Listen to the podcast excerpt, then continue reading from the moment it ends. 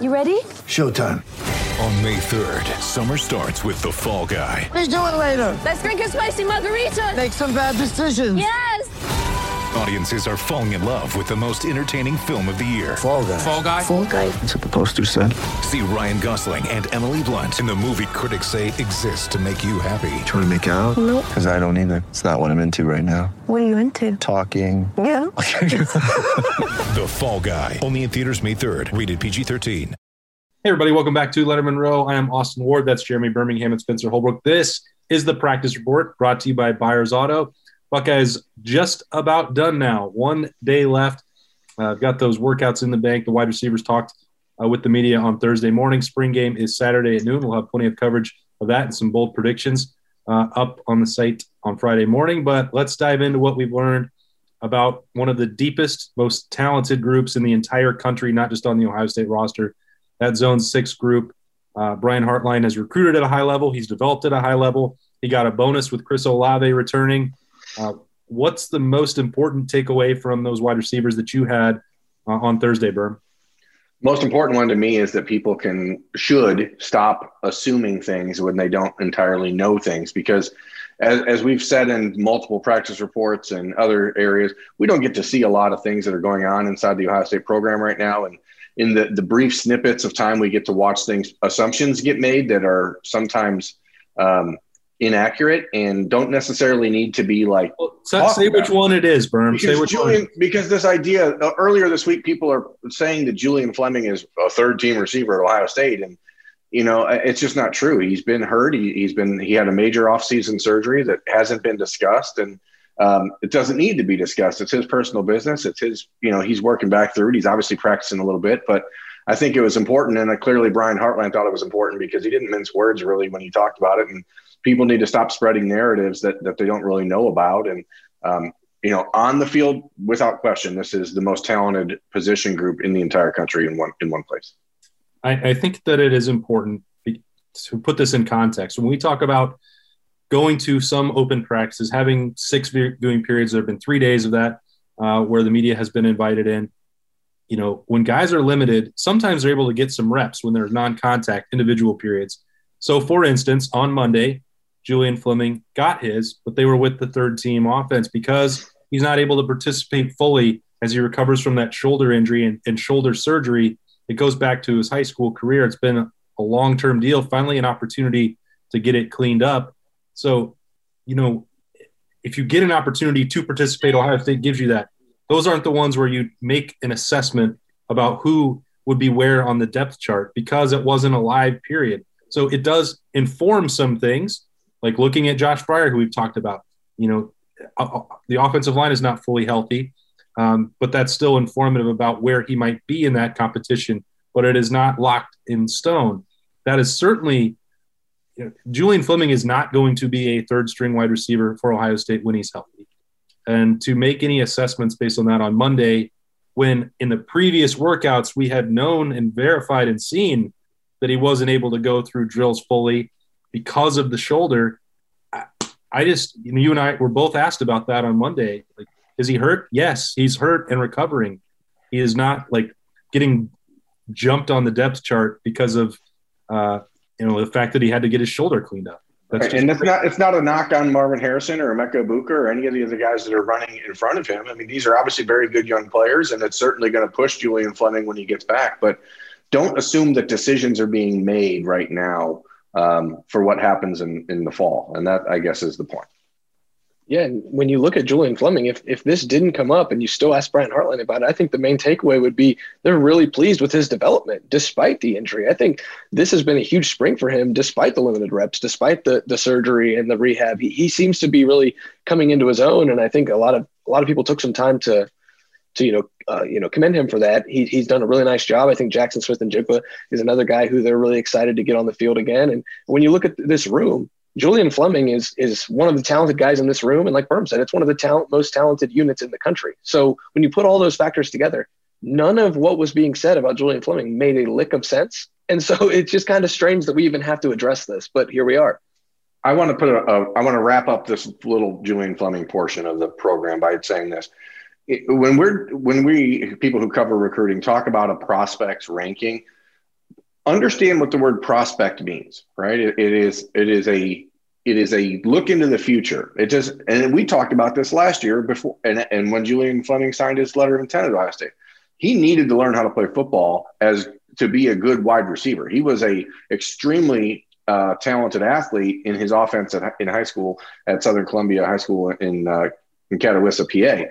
He was not anywhere near the wide receiver prospect that uh, Jaxon Smith-Njigba was coming out of high school. He he did not know how to play the position, but the tools are all there. And and it and as Ryan Day talked about Monday, everyone has a different road, and I, I just think that sometimes the media, and I guess you know we'll we'll include ourselves in that. There is a um, a tendency to um, make really broad brushed assumptions based on very little evidence. And um, anyway, uh, other than that, uh, yeah, I, I, think we we learned some important things today.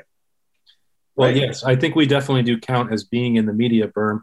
Um, but when you talk about that development, I mean, it's not just Julian Fleming. His case is certainly unique because of everything you just described, uh, what he could have gained from a full spring a year ago.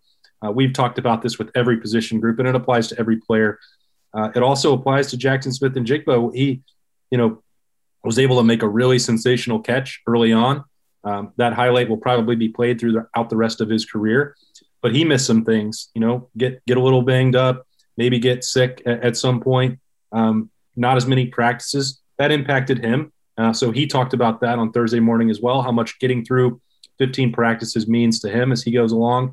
Jameson Williams needed them. Um, he was able to make some big time plays late in the year. Uh, but all of these guys, that's maybe the scariest part of what Brian Hartline has when he gets, you know, we've seen the development, you know, the, the routes, uh, you know, the understanding of football, the, the, competitive level that he brings to that room. If you give that to uh, Garrett Wilson for one more year, Jameson Williams, Jaxon Smith-Njigba, um, you know, the guys who already, Marvin Harrison and Emeka Egbuka, who already have their black stripes off, you know, we've seen Jayden Ballard just in those uh, couple snippets of practice we got to watch make plays and get his hands on the football. A, a, normal year for every position is valuable, but this collection of talent and the coaching staff that's in place, that's really why Chris Olave is back because he has seen what that can do for him. And he also missed out on that. He was already pretty darn good in the first place, but you know, they it's really scary what Ohio State can do at that position right now. I'm glad you asked him because I, I, was uh, waiting to ask Chris when he, he said today that he came back because he wanted to be a ready NFL ready guy day one.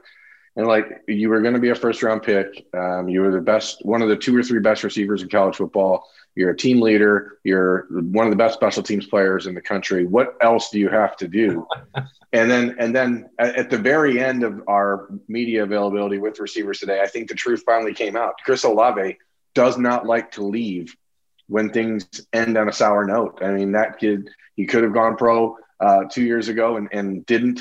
Um, after the Clemson loss, he could have gone pro after the Alabama loss. He was, I'm not doing it. I he that you know that taste in his mouth is something he wants to wipe out. And um, you know, I think it's fascinating uh, insight into these young guys that Brian Hartline has in his room because they all know that they can get better. And I, I asked Garrett Wilson about it, but Garrett Wilson to me is like the prime example of a kid who doesn't really have any idea how good he can be at football because he's always kind of only played one day a week.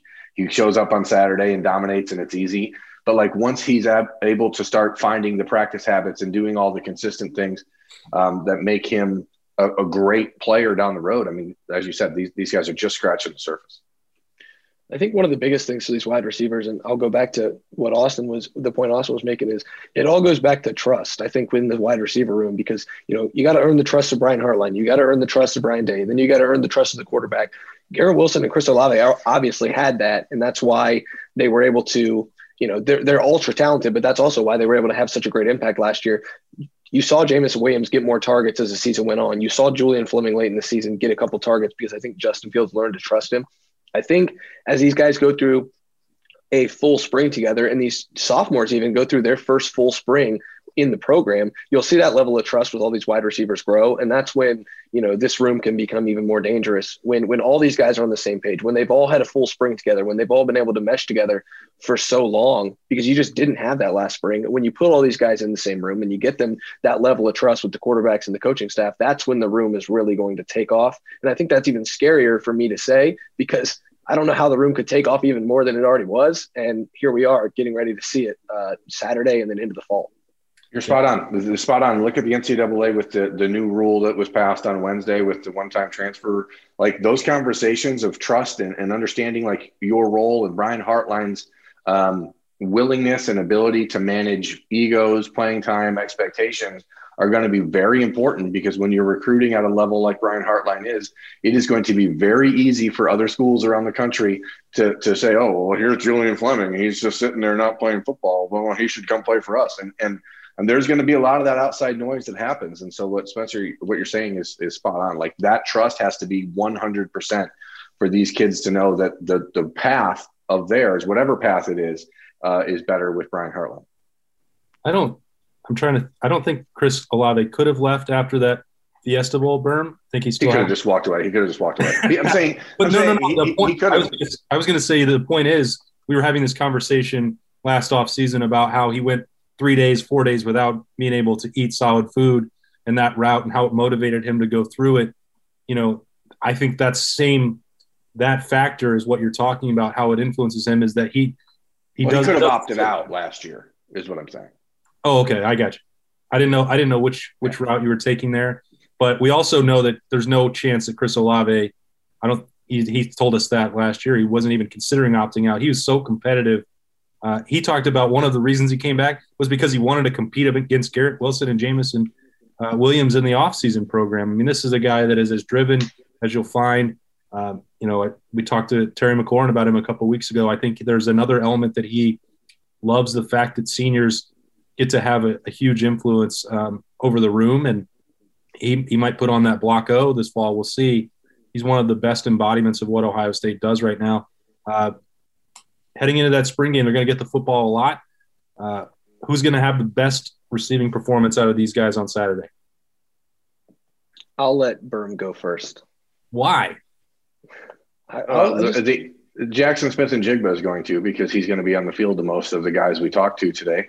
Um, and I thought, you know, if we're talking real football and insight that was gleaned from today, it's that Garrett Wilson is moving back outside in the Ohio State offense to line up opposite Chris Olave, which means that Jaxon Smith-Njigba is going to be used a lot more in that uh, slot receiver situation. And with Ohio State's tight end uncertainty, because you don't know exactly how much 12 personnel they're going to run this year with uh, losing Luke Farrell. Um, it's a real opportunity for Jaxon Smith-Njigba to have a ton of impact in the Ohio State offense. Here's what's most interesting about that to me, if we're going to talk about Monday's open viewing period, is that Garrett Wilson was still lined up in the slot, at least during one specific drill at one time, right next to Chris Olave. And so Garrett Wilson, Garrett Wilson kind of alluded to this. He has the ability to line up anywhere. And I don't think Ohio State is going to marry itself to Garrett Wilson, you only have to play X. You only have to play opposite of Chris Olave. Whatever matchup they can find for Garrett Wilson, they will. But that's because they have so many receivers that can play all over the place, I and they're, they're going to be rotating six or seven guys into all three of those spots. So I, I think that we're going to hear, okay, this guy's an X, this guy's a Y, this guy's a Z, but they're all ABC through X, Y, Z. Yeah, and I, I, just keep thinking back to to Chris Olave and how Ohio State used him in the slot when they would send him in motion and then he would be isolated on the edge and, and, beat Michigan for a touchdown in his sophomore year. And that's what I feel like Garrett Wilson's going to be. You can line up in the slot, but it doesn't really matter because he's going to be all over the field and he's going to catch a lot of passes. As for the spring game, I think it's going to be Emeka Egbuka. I, I just think that they're going to get those those young guys a lot of reps. Those guys need it. Um, and I think, you know, uh, he, he's just going to have a good performance. I think he's going to catch quite a few balls, maybe maybe get in the end zone a couple times. Uh, just those young guys, I think they're going to want to showcase. And Marvin Harrison Jr. is getting uh, more praise than any player in the entire program right now. Uh, yeah, it's getting hard to not jump on that uh, hype train at this point. I mean, you you really you really want to like be cautious about going overboard with with expectations and hyperbole. But uh, have you ever heard Austin in the ten years you've been covering Ohio State? Have you ever heard a freshman? Wide receiver slash offensive player get the type of words that he's getting from other players? Uh, no. And the real kicker to it is that a lot of it is unprompted. You know, sometimes you, when Torrance Gibson was getting spring hype, it yeah. was because people wanted wanted it to be the case, and they would ask specifically about it. You know, Ryan Day did this, I think, three weeks ago. He doesn't like to single players out, and he was talking about Marvin Harrison. Man, he showed up as a grown man, ready to go. Uh, you asked Chris Olave who's playing well in spring, and he said Marvin Harrison is real. Um, this this is about uh, as high of praise as I've heard from any player on either side of the ball.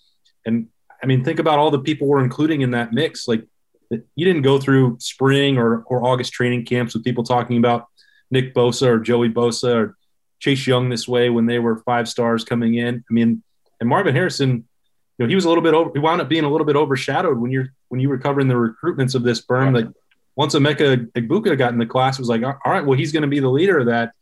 Maybe Marvin Harrison took a little bit of that personal. I mean, I, again, I, I, had this conversation with with uh, General Carpenter on the Morning Juice on Wednesday, but like, it's kind of ridiculous that we, and I say we, the media, didn't expect the guy who's the son of an NFL Hall of Famer, who's like maybe the best route runner in NFL history, but is four inches taller than him and 40 pounds heavier than him that we didn't expect him to be a really good football player. I mean, it's sort of it sort of uh, boggles the mind that it's surprising people because at six foot four, 220 pounds, and the son of Marvin freaking Harrison, you'd expect him to know how to play football yeah, I, I, don't really have an argument against that. I don't know why you would bet against the son of a Hall of Famer. The other guy that, that Chris Olave brought up, and I know he was talking about all three of them, but we just haven't really heard a lot of from from Jayden Ballard during this this spring, and and you just wonder maybe he's the guy that, that comes out in the spring game and just you know shows something that we haven't really been talking about because you know Emeka Egbuka's gotten a lot of praise, Marvin Harrison's gotten a lot of praise, the sophomores are all getting a lot of attention, and then there's Jayden Ballard just kind of hiding back there. You wonder